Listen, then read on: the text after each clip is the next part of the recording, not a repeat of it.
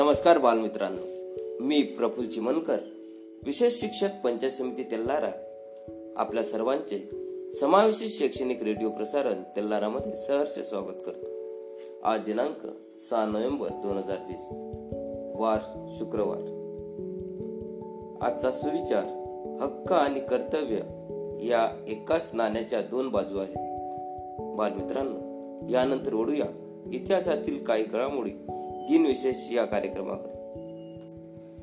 दोन हजार बारा बराक ओमावा आणि जो बिडेन यांनी दुसऱ्यांदा अनुक्रमे अमेरिकेचे राष्ट्राध्यक्ष आणि उपराष्ट्राध्यक्ष म्हणून निवड झाली.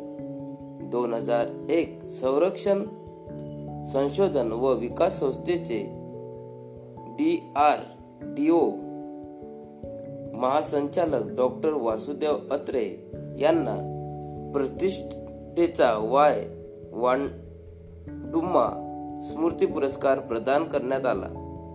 युद्ध नौकेवरून युद्ध नौकेवर मारा करणारे धनुष्य हे संपूर्ण भारतीय बनावटीचे क्षेपणास्त्र विकसित करण्यात डॉक्टर अत्रे यांनी महत्त्वपूर्ण कामगिरी बजावली.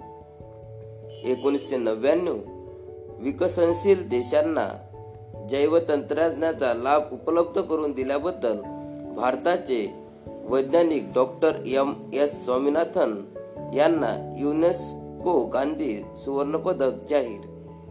एक न एकोणीसशे शहाण्णव अर्जेंटिनाचे गांधी म्हणून ओळखले जाणारे प्राध्यापक अल्टोलफॉ डी ओबियता यांना पंतप्रधान एच डी देवीगोळा यांच्या हस्ते जमनलाल बजाज आंतरराष्ट्रीय पुरस्कार प्रदान.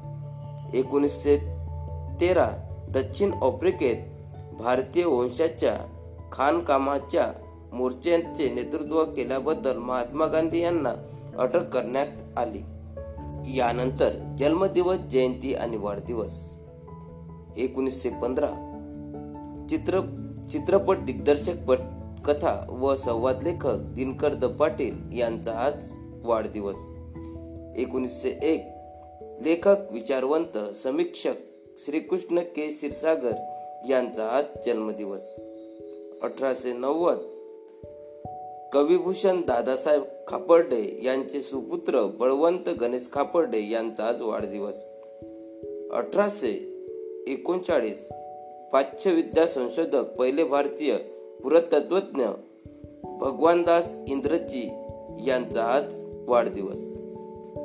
यानंतर पुण्यतिथी आणि स्मृती दिन एकोणीसशे अठ्ठ्याण्णव साहित्याची जा, उत्तम जाण असणारे अनंतकुमार कुलकर्णी यांचा आज स्मृती दिन एकोणीसशे ब्याण्णव गंधर्व भूषण जयराम सिलेदार यांचा आज स्मृती दिन एकोणीसशे सत्याऐंशी प्राध्यापक भालचंद्र वामन तथा बालबा केळकर लेखक व अभिनेते यांचा आज स्मृतिदिन. एकोणीसशे पंच्याऐंशी रुपेरी चित्रपटसृष्टी निखळ अभिनयाच्या जोरावर गाजणारे कसदार अभिनेते हरी जे जेलीवाला उर्फ संजीव कुमार या स्मृतिदिन. अठराशे छत्तीस. फ्रान्सचा राजा चार्ल्स दावा यांचा स्मृती दिन. सतराशे एकसष्ट. औरंगजेबाच्या बलाढ्य फौजीशी टक्कर देताना मराठशाही वाचवणाऱ्या महाराणी ताराबाई मराठी साम्राज्यातील चौथी छत्रपती यांचे निधन. बालमित्रांनो हे होते आजचे दिनविशेष धन्यवाद.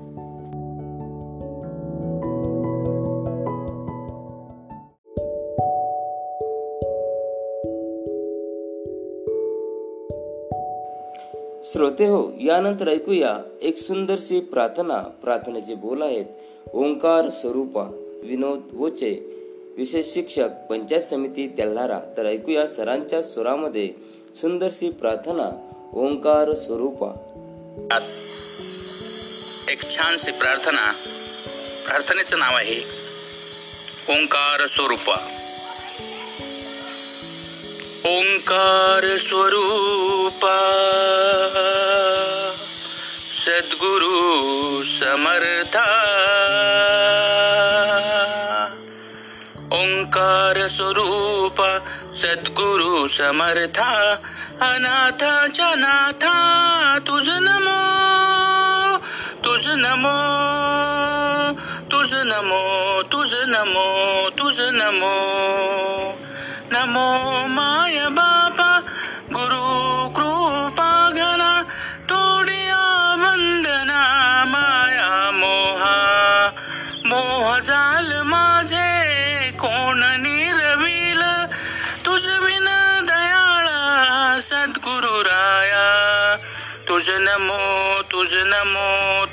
नमो ओंकार स्वरूपा सद्गुरु समर्था अनाथाच्या नाथा तुझ नमो तुझ नमो तुझ नमो तुझ नमो तुझ नमो.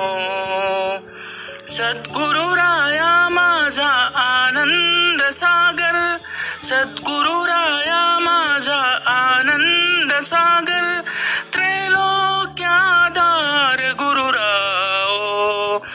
गुरुराज स्वामी असे स्वयं प्रकाश. ज्या पुढे उदास चंद्र रवी.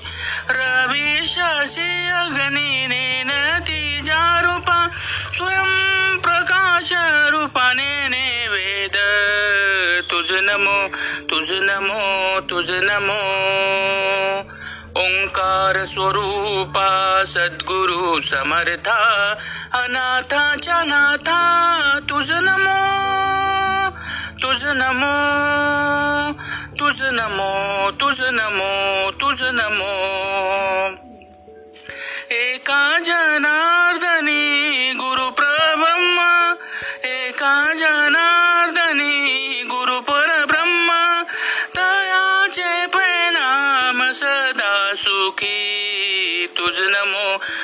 नमो तुझ नमो. ओंकार स्वरूपा सद्गुरु समर्था. ओंकार स्वरूपा सद्गुरु समर्था. अनाथांच्या नाथा तुझ नमो तुझ नमो. तुझ नमो तुझ नमो तुझ नमो.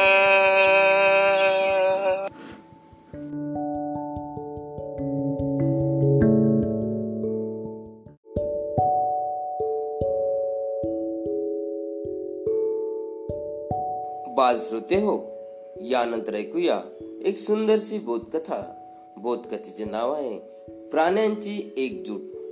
सादर करते आहेत चिरंजीव भावेश विठ्ठल चिमनकर सेठ बंशीधर विद्यालय तेल्लारा तर ऐकूया भावेश सोबत एक सुंदरशी बोधकथा प्राण्यांची एकजूट.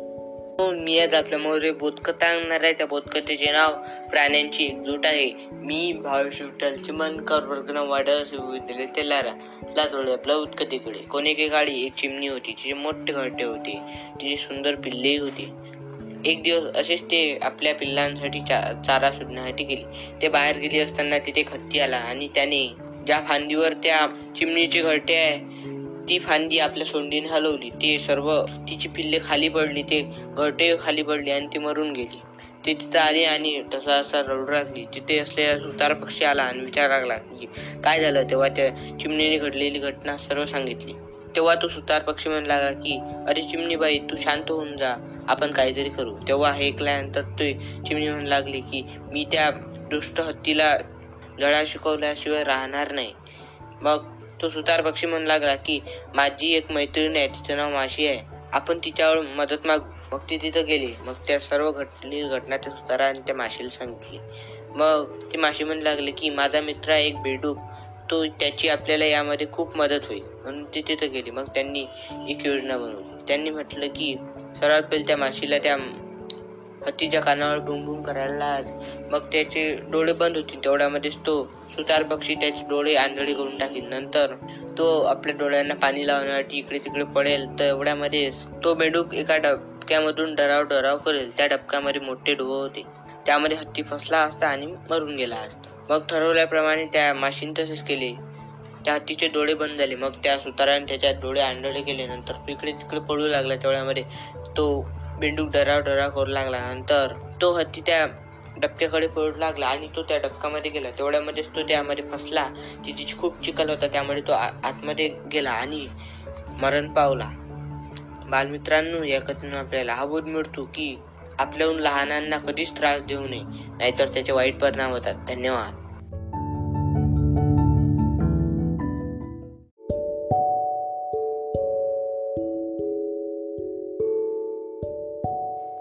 श्रोते हो यानंतर ऐकूया समावेशित शिक्षण सत्रामध्ये श्री विनोद बोचे विशेष शिक्षक पंचायत समिती तेल्लारा यांचे मार्गदर्शन. सर आपल्याला समावेशित शिक्षणांतर्गत अध्ययन अध्यापन करीत असलेल्या विद्यार्थ्यांकरिता फिजिओथेरपी याबाबत मार्गदर्शन करणार आहे. तर आज सर घेऊन आले आहेत फिजिओथेरपी भाग सहा. तर ऐकूया सरांसोबत फिजिओथेरपी भाग सहा. आपण ऐकत आहात शैक्षणिक प्रसारण रेडिओ तेल्लारा आपण समजून घेत आहोत फिजिओथेरपी आतापर्यंत आपण फिजिओथेरपीचे पाच भाग समजून घेतले ऐकून घेतले. आज समजून घेऊया फिजिओथेरपी भाग सहामध्ये प्रतिक्षिप्त क्रिया रिफ्लेक्सेस जाणून घेऊयात. प्रतिक्षिप्त क्रिया. संवेदना उद्दीपनामुळे घडून येणाऱ्या कारक प्रतिक्रियेला प्रतिक्षिप्त क्रिया असे म्हणतात. कारक प्रतिक्रिया असल्या कारणाने प्रतिक्षिप्त क्रियामध्ये गती असणे आवश्यक आहे. परंतु ही गती व्यक्तीच्या जागृत नियंत्रणात नसते. त्यामुळे त्या गतीला अनैच्छिक गती मानले जाते. ज्या उद्दीपका उद्दीपकामुळे प्रतिक्षिप्त क्रिया घडते त्या उद्दीपकाबद्दल जाणीव नसते. परंतु प्रतिक्षिप्त क्रिया घडल्यानंतर शरीराद्वारे केलेल्या गतीची माहिती मेंदूला अवश्य असते. प्रत्येक प्रतिक्षिप्त क्रियेचे प्रयोजन विशिष्ट असते आणि ते त्या क्रियांवर अवलंबून असते. तरीसुद्धा सर्व प्रतिक्षिप्त क्रियांचे मुख्य कार्य प्राण्यांना जिवंत ठेवणे हे आहे. म्हणूनच प्रतिक्षिप्त क्रियांनी प्राप्त झालेल्या गतीचे स्वरूप सुरक्षितता देणे हेच असते. प्रतिक्षिप्त क्रिया स्नायूतंत्राच्या कार्यात खूप महत्त्वपूर्ण भूमिका निभावते. प्रतिक्षिप्त क्रियांच्या आर्कला स्नायूतंत्राची सर्वात मूलभूत कार्यात्मक इकाई असे म्हणतात. रिफ्लेक्स आर्कची रचना पुढीलप्रमाणे असते. शिशु शिशुस्नाच्या मागील भागात पोस्टेरियर हॉर्न सेल नावाची पेशी असते. त्वचासारख्या बाहेरील इंद्रियांपासून पोस्टेरियल हॉर्न सेलचे तंतू सुरू होतात आणि पोस्टेरियल हॉर्न सेलमध्येच समाप्त होतात. पुढे जाऊन पोस्टेरियल हॉर्न सेलचे ॲक्झॉन्स नाचे स्तरावर अँटेरियर हॉर्न सेलचे तंतूला सरळ या परस्पर जॉईंट बनवून देतात.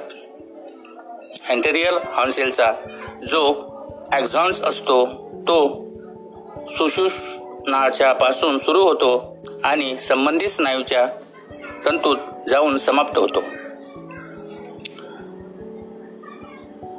आता पाहूयात डेव्हलपमेंटल रिफ्लेक्सेस. विकासात्मक प्रतिक्षिप्त प्रतिक्रिया ही अशी प्रतिक्षिप्त प्रतिक्रिया आहे की जी गर्भात वाढणाऱ्या गर्भात अभ्रकात. ही असते आणि त्याच वेळी पासून कार्यान्वित होणे प्रारंभ होते. ही प्रतिक्षिप्त क्रिया आरंभ काळापासून आवश्यक कारक आवश्यक कारक कार्य संपादित करण्यासाठी अथवा ह्या कार्याच्या उत्तरगामी विकासासाठी खूप आवश्यक असते. अंततः ती ऐच्छिक क्रियांमध्ये लुप्त होते परंतु तिचा कधी नाश होत नाही. सर्वायरल रिफ्लेक्सेस जसे जन्मवेळीचे रुंदन बर्थ क्राय रुटीन रिफ्लेक्सेस जसे चोखणे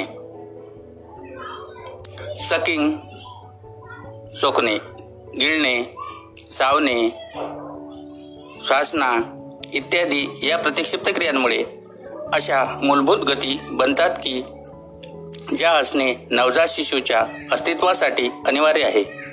शोषण करणे पोषण तथा उत्सर्जन यासारख्या कित्येक क्रिया की ज्या बाळात ऐच्छिक नियंत्रण येण्या अगोदर ही ह्या क्रिया कार्यान्वित होणे आवश्यक असते. यासाठी या क्रियांना सुरुवातीला प्रतिक्षिप्त क्रियांच्या स्वरूपात अंमलात आणले जाते अंमलात आणले जाते. या प्रतिक्षिप्त क्रियाशिवाय नवजात शिशू आपले जीवन जिवंत राहण्यासाठी आवश्यक असणारे कार्य करू शकत नाही. फाउंडेशन रिफ्लेक्सेस जसे पकड गॅलट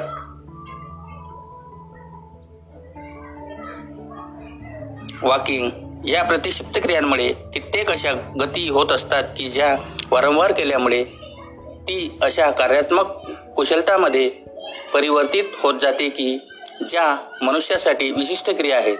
उदाहरणार्थ हाताचे कार्य दोन पायावर चालणे संतुलित शारीरिक गती इत्यादी.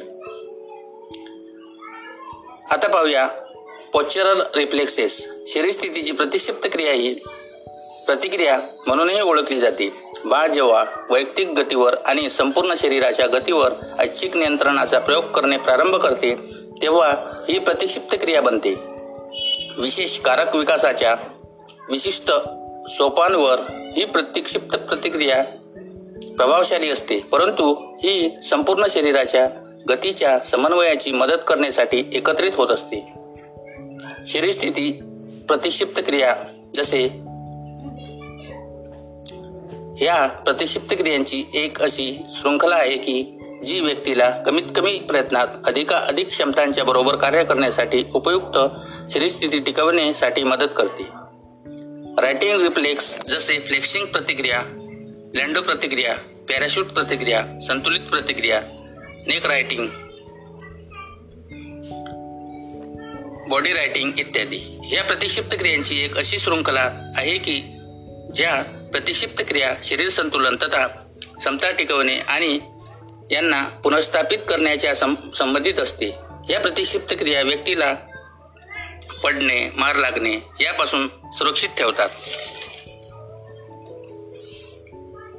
अशा प्रकारे आपण प्रतिक्षिप्त क्रियांची माहिती समजून घेतली ऐकून घेतली. आज येथेच थांबूया. भेटूया उद्याच्या भागात. तोवर आपली रजा घेतो. धन्यवाद.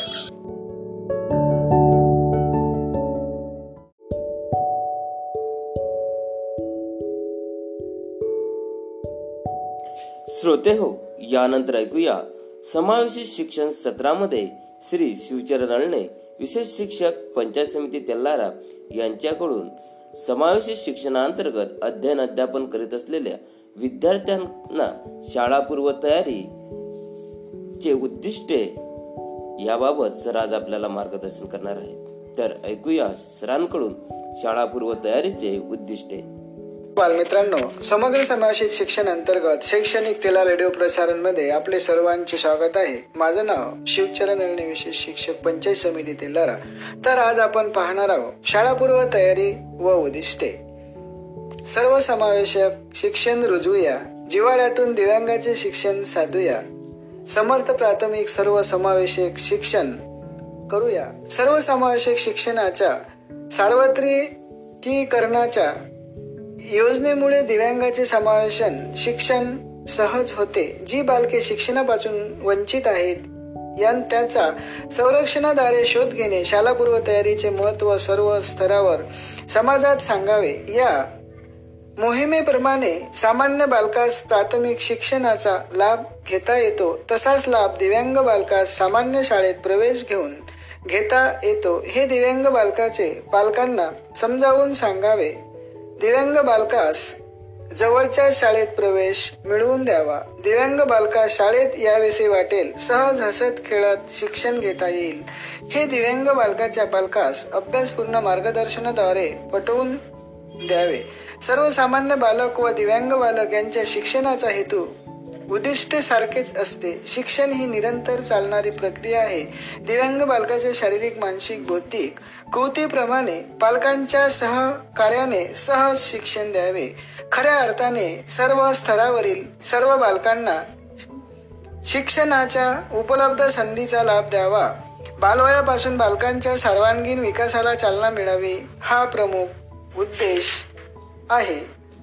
आता पाहू उद्दिष्टे. नंबर एक शिक्षकाने संरक्षणाद्वारे दिव्यांग मुलाची माहिती करून घेणे. नंबर दोन शिक्षकाने दिव्यांग मुलांसाठी भौतिक सुविधांची तयारी करणे.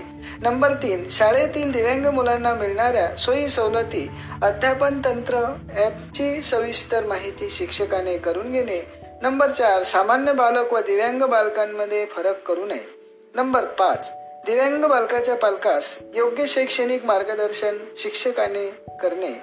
नंबर सहा सहाद्याही पालक शिक्षक यांचा सक्रिय सहभाग शिक्षणात समाविष्ट करणे. तर ही झाली शाळापूर्व तयारी व उद्दिष्टे. याबाबत माहिती. धन्यवाद.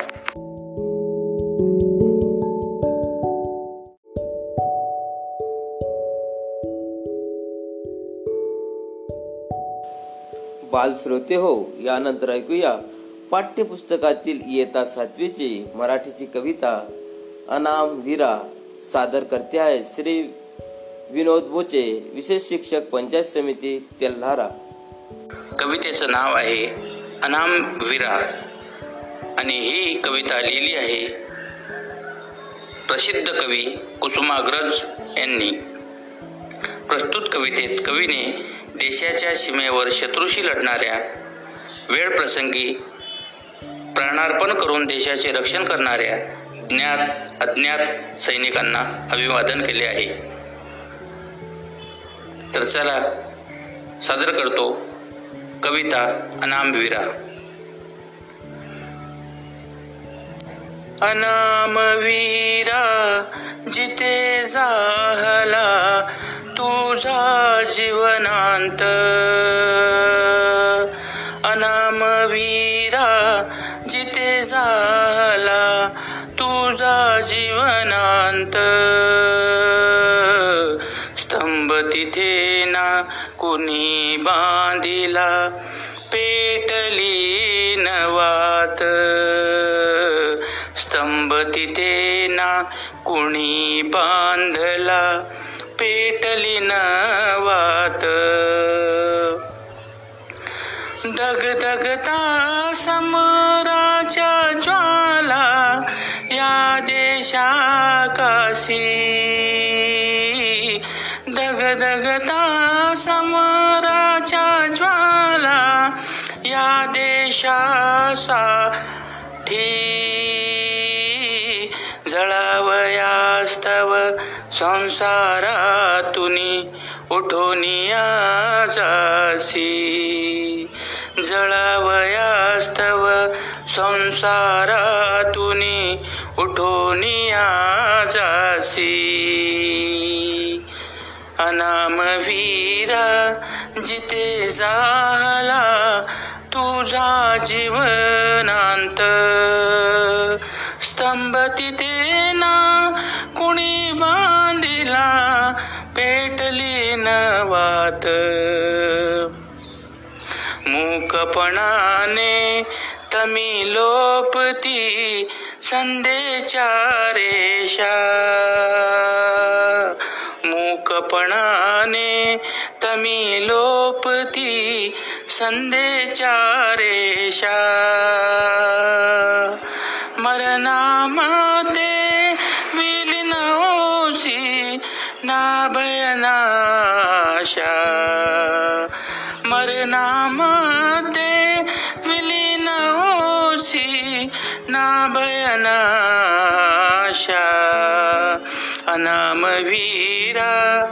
जिथे झाला तुझा जीवनांत? स्तंभ तिथे ना कुणी बांधिला? पेटले नावात. जनभक्तीचे तुझ्यावरी नच उदानले भाव. जनभक्तीचे तुझ्यावरी नच उधानले भाव रियासतीवर नसे नोंदले कुणी तुझे नाव. रियासतीवर नसे नोंदले कुणी तुझे नाव. अनामवीरा जिते झाला तुझा जीवनांत. स्तंभ तिथे ना कुणी बांधिला पेटली न वात जरी नगातील भाट टफावर जरी नगातील भाट टफावर तुझे यशोगान. जरी नगातील भाट डफावर तुझे यशोगान. सफल झाले तुझेच हे रे तुझेच बलिदान. सफल झाले तुझेच हे रे तुझेच बलिदान. अनाम वीरा तिथे झाला तुझा जीवनांत. स्तंभ तिथे ना कुणी बांधला पेटली ना वाट. काळो खातुनी निर्विजयाचा ये काळो खातुनी विजयाचा ये पहाटचा तारा. प्रणाम माझा पहिला तुझला. प्रणाम माझा पहिला तुझला. मृत्युंजय वीरा. प्रणाम माझा पहिला तुझला. मृत्युंजय वीरा. अनाम झाला तुझा जीवनांत. स्तंभ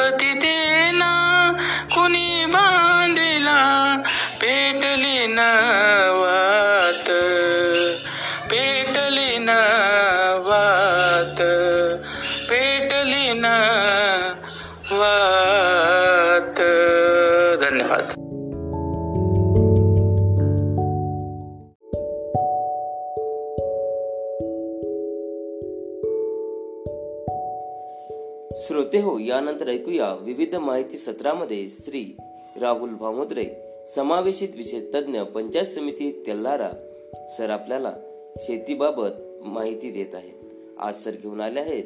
शेतीला वापरली जाणारी अवजारे याबाबत माहिती. तर जाणून घेऊया सरांकडून. शेतीला वापरली जाणारी अवजारे कोणकोणती ती? नमस्कार विद्यार्थी मित्रांनो. रेडिओ शैक्षणिक प्रसारण. मी राहुल भामुद्रे समावेश तज्ञ पंचायत समिती तेल्लारामध्ये आपले सहर्ष स्वागत करतो. मित्रांनो आज आपण शेतीतील जैविक तंत्रज्ञान व शेती याबाबत आज आपण माहिती बघूया. तसेच शेतातील कामे शेतासाठी वापरायचे अवजारे असे विविध आपण उपाय शेतीविषयी बघूया. सेंद्रिय शेतीला जैविक तंत्रज्ञान असे नाव वैज्ञानिकांनी दिले आहे. या शेतीला भविष्यातील शेती म्हटले जाते. भारताचा विचार केला तर भारतात स्वातंत्र्यापूर्वी सर्व ठिकाणी सेंद्रिय शेती केली जात होती. सिक्कीम हे संपूर्ण जैविक शेती करणारे भारतातले पहिलं राज्य आहे. नंतर शेतातली कामे जर करायची राहिली नांगरणी वखरणी पेरणी लावणी निंदणी खुरपणी कापणी झुडपणी मळणी उफणणी वगैरे इत्यादी आपण कामे शेतीची करून घेतो. आणि शेतामध्ये वापरायची अवजारे खुरप्यामध्ये हे लोखंडी पत्त्याचे अदराचे कार असते याची चिमूट लाकडाची असते. त्यालाच आपण विडा असे म्हणतो. त्याने आपण गवत काढणे खुरपणे याकरता हे अवजार उपयुक्त ठरते.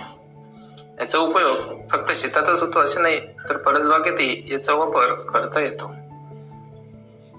मोठे खुरपे म्हणजे उंच वाढलेले गवत धान्य व भाजीपाला काटण्यासाठी मोठ्या खुरप्याचा वापर केला जातो. सिंकी म्हणजे खुरपे लावलेला लाकडी दांडा होय झाडाच्या उंच शेंड्यावरील फांद्या काढण्यासाठी या खुरपे लावलेल्या दांड्याचा वापर करतात. कोयता हा लोखंडी व जाड असतो. एका बाजूला धार असते व याला लाकडीची मूठ असते. झाडाच्या छोट्या फांद्या तोडण्यासाठी हा वापरतात. कुऱ्हाड हे पुढे फांद्या असलेले लांब लाकडी दांड्याचे अवजार आहे. कुऱ्हाडीने झाडाच्या मोठ्या फांद्या तोडता येतात किंवा लाकडे फोडता येतात. कुदळ मुरमाड व कठीण जमीन खोदण्यासाठी कुदळ वापरतात. कुदळीलाच टिकाऊ म्हणतात. फावडे जमीन उकरण्यासाठी माती उचलण्यासाठी माती समांतर करण्यासाठी फावड्याचा वापर केला जातो. नांगर नांगर म्हणजे शेतात नांगरण्यासाठी वापरण्यात येणारे उपकरण. बैलाच्या सहाय्याने हे चालविले जाते याचा उपयोग लांबट वाफे तयार करण्यासाठी केला जातो. नांगरामध्ये जमीन नीट उकरली जाते. नांगर पूर्णपणे लाकडी किंवा पूर्णपणे लोखंडी असतो. काही नांगर लाकडाचे असून त्या खाली लोखंडी फाड लावलेला असतो. औत ओत असेही म्हणतात. हे लाकडाचे असते ज्याला समोर ओढण्यासाठी एक किंवा दोन बैल जोडायला आडवी काठी असते. आणि मागे लोखंडी टोक असते. अवताच्या खालच्या भागाला फाड असे म्हणतात. फाड जमीन उकरते व जमीन नांगरली जाते. गोफण शेतातील धान्य पक्ष्यांनी प्राण्यांनी खाऊ नये म्हणून त्यांना दगड मारून पळविण्यासाठी वापरण्यात येणारे एक मानवचलित उपकरण. हे गोपासारखे विणलेले असते. डवरा. म्हणजे शेतात डवरणीसाठी वापरण्यात येणारे अवजार आहे जे बैलाच्या साहाय्याने चालवले जातात. याला डवरणी असे म्हणतात.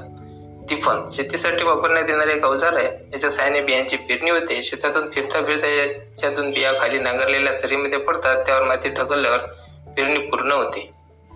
कुवड शेतजमीन नांगरल्यानंतर निघालेले ढेकळे फोडून तणकटे मोकळे करणे जेणेकरून ते वेचून जमीन स्वच्छ करता येईल आणि माती भुसभुशीत करण्यासाठी कुडवाचा वापर केला जातो. हँडपंप या पंपाचे बाडी व इतर पार्ट्स पितळ या धातूने बनलेले असतात. यात कीटकनाशक फवारणीचा पंप देखील म्हणतात. रोपांकर पडलेली कीट किडी व पतंग नष्ट करण्यासाठी हँडपंपचा वापर केला जातो. कटर हा कटर कात्रीसारखा दोन पत्त्यांचा असतो. गवत कापण्यासाठी या अवजारांचा वापर केला जातो.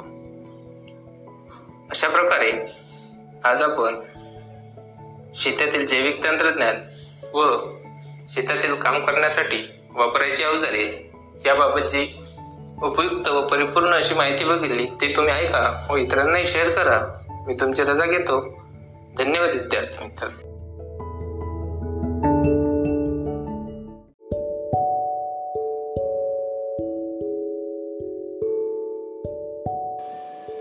बालश्रोते हो यानंतर ऐकूया.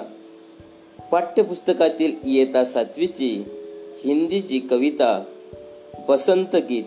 सादर करते आहेत श्री विनोद बोचे विशेष शिक्षक, पंचायत समिती तेल्लारा आपके लिए प्रस्तुत करता हूँ कक्षा सातवीं, हिंदी विषय की कविता। कविता का नाम है बसंत गीत। और यह कविता लिखी है चंद्र प्रकाश चंद्र इन्होंने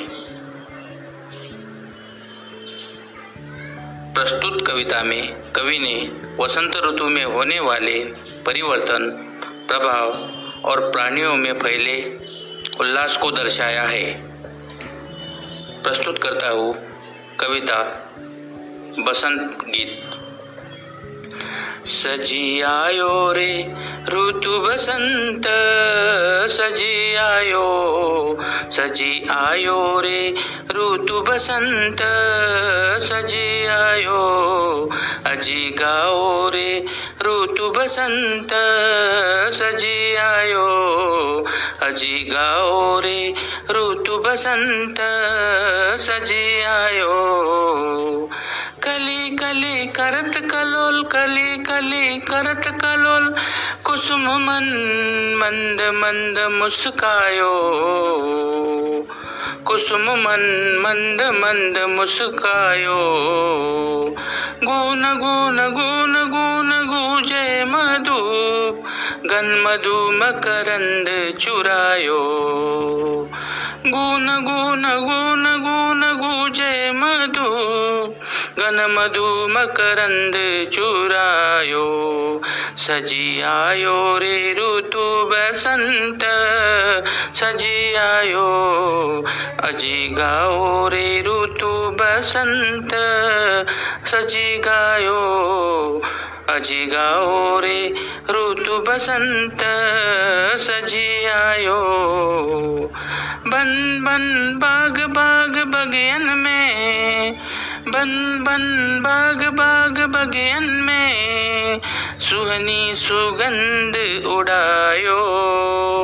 सुहनी सुगंध उड़ायो। ठुमकी ठुमकी मयूरा नाचत। ठुमकी ठुमकी मयूरा नाचत। गीत कोयलिया गायो। गीत कोयलिया गायो सजी आयो रे ऋतु बसंत सजी आयो। अजी गाओ रे ऋतु बसंत सजी आयो। अजी गाओ रे ऋतु बसंत सजी आयो। पीली पीली सरसों फुली पीली पीली सरसों फुली अरु बौर अमरा पे छायो। अरु बौर अमवा पे छायो। हरी हरी मटर बिछौने ऊपर। हरी हरी मटर बिछौने ऊपर। अमित रंग बरसायो। अमित रंग बरसायो सजी आयो रे ऋतु बसंत सजी आयो। अजी गाओ रे ऋतु बसंत सजी आयो। अजी गायो रे ऋतु बसंत सजी आयो। अजी गाओ रे ऋतु बसंत सजी आयो। सजी आयो सजी आयो। धन्यवाद।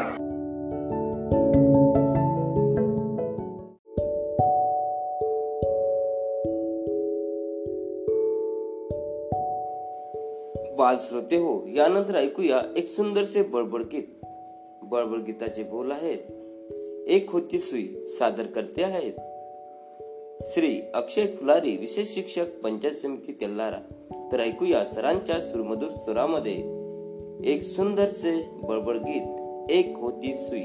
आपणासमोर बळबळगी सादर करीत आहे गीताचे बोल आहेत. एक होती सुई. एक होती सुई. एक होती सुई. तिच्यामागे सदा घाई तिच्यामागे सदा काही. दोरा घेऊन धावायची. दोरा घेऊन धावायची भरभर कपडे शिवायची शिवून शिवून दमायची.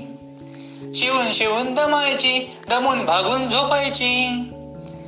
एकदा सुई कंटाळली एकदा सुई कंटाळली सतरंजीवर झोपी गेली. सुईवर पडला ताईचा पाय. सुईवर पडला ताईचा पाय ताईने केले हाय हाय. सुईला वाटली भीती फार. सुईला वाटली भीती फार. ताई आता देईल मार पटकन उठली दोऱ्यात घुसली. कपाटात जाऊन गुपचूप झोपली. कपाटात जाऊन गुपचूप झोपली. कपाटात जाऊन गुपचूप झोपली. धन्यवाद.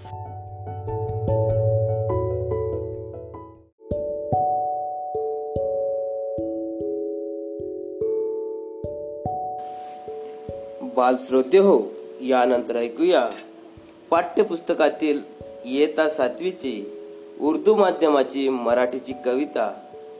ईमेल सादर करते आहेत श्री विनोद बोचे विशेष शिक्षक पंचायत समिती तेल्लारा तर सरांच्या स्वरामध्ये ऐकूया ईमेल.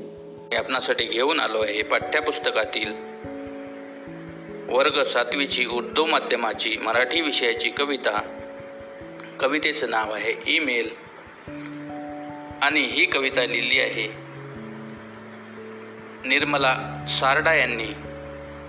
प्रस्तुत कवितेतून ईमेल या नवीन तंत्रज्ञानाची ओळख व उपयोग याचे अतिशय रंजकपणे व सोप्या भाषेत कवीने वर्णन केले आहे. सादर करतो कविता ईमेल. एक दोन तीन चार एक दोन तीन चार. जाते ईमेल समुद्रा पार जाते ईमेल समुद्रा पार नवीन पद्धतीचा हा चमत्कार. आता कशाला होता बेजार? नवीन पद्धतीचा हा चमत्कार. आता कशाला होता बेजार? नको पेन नको पाकिट नको कागद नको तिकीट नको आता पोस्टात जायला नको पोस्ट पोस्टमनची वाट बघायला नको आताच पोस्टात जायला नको पोस्टमनची वाट बघायला. हवा असतो घरी संगणक एक. टेलिफोन आणि मॉडेम एक. हवा असतो घरी संगणक टेलिफोन आणि मॉडेम एक. किंवा मग इंटरनेट कॅफेत चला. किंवा मग इंटरनेट कॅफेत चला? झटपट ईमेल करता येईल तुम्हाला. झटपट ईमेल करता येईल तुम्हाला. मिनिटाच्या आत पत्र पोचते मिनिटाच्या आत पत्र पोचते वाचया वाचलय की नाही तेही कळते. वाचलय की नाही तेही कळते. तिकडूनही उत्तर चटकन येते. डोक्याला अजिबात कटकट नसते. डोक्याला अजिबात कटकट नसते. डोक्याला अजिबात कटकट नसते. एक दोन तीन चार जाते ईमेल समुद्रा पार. एक दोन तीन चार जाते ईमेल समुद्रा पार. जाते ईमेल समुद्रा पार. धन्यवाद.